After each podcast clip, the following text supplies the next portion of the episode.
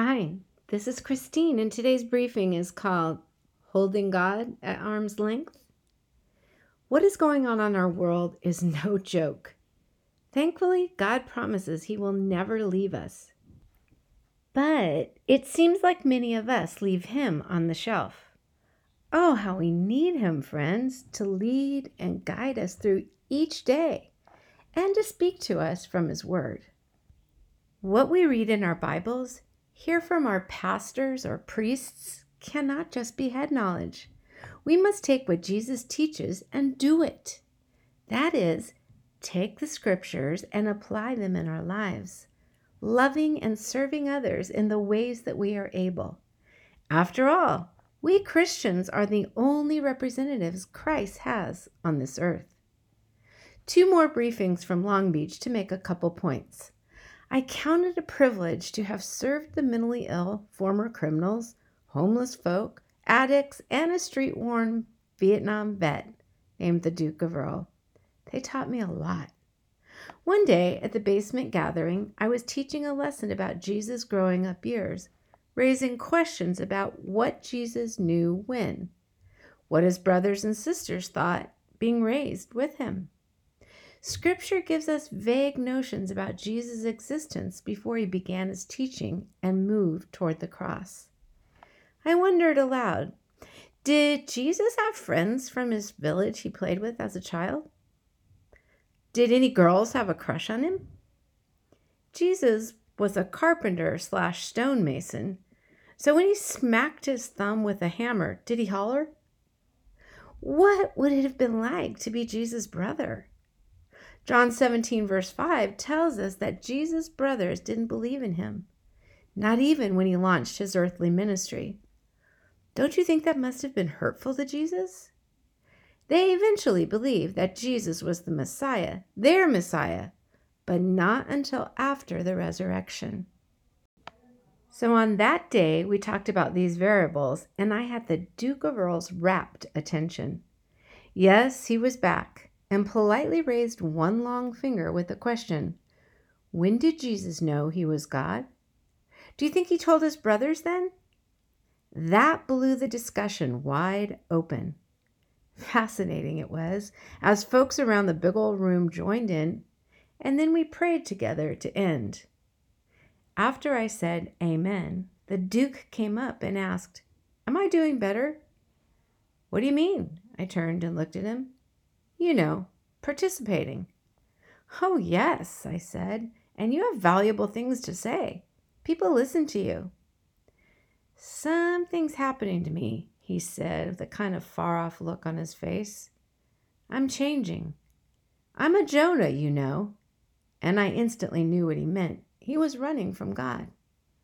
I've done a pretty good job staying away, and then you came along. And now something's happening. He's trapping me. Duke, he's not trapping you. But God is coming after you because he loves you and he wants you back. So are you going to just keep running?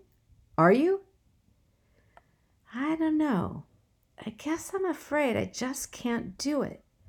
What if I can't do it? he asked. By that, he meant he was afraid he couldn't stay faithful, and he knew better than to play around with God. Can do it, Duke. One day at a time, you can do it with God's help, by God's grace. Duke no longer wanted to hold God at arm's length, but wondered if he could stay faithful.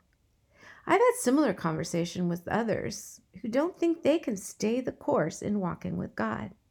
And so they kind of leave God at arm's length. Please do not be content with that. You are missing out if you do. Tell God you want to come home. He is waiting. If you have the desire, He will give you the strength to be faithful one day at a time. And guess what? You can come as you are.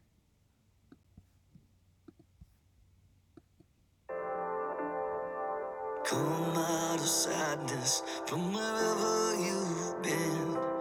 Come broken hearted, the rescue begin. Come find your mercy, oh sinner, come kneel. Earth has no sorrow that heaven can't heal. Earth has no sorrow that heaven can't heal. So lay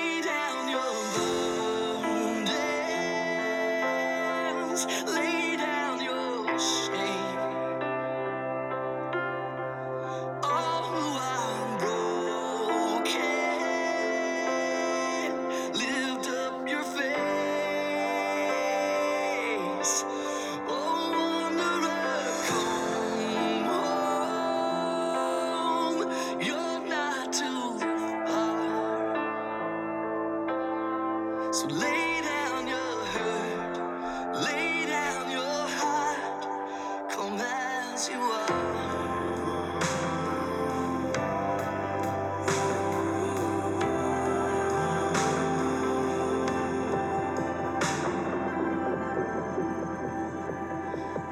Hope for the hopeless and all those who've strayed. Come sit at the table, come taste the grace. There's rest for the weary, rest that endures. Earth has no sorrow that heaven can't cure. So lay down your burdens, lay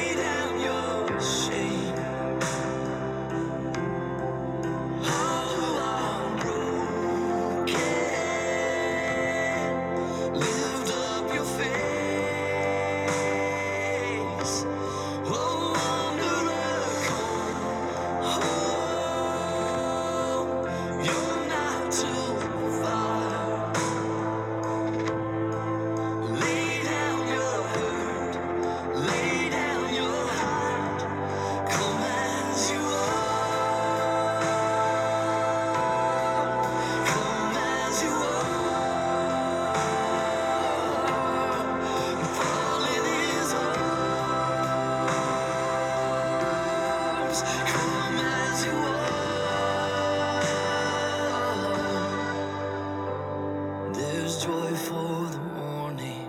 Oh, sinner, be still. Earth has no sorrow that heaven can't heal. Earth has no sorrow that heaven can't heal. So lay down your burdens, lay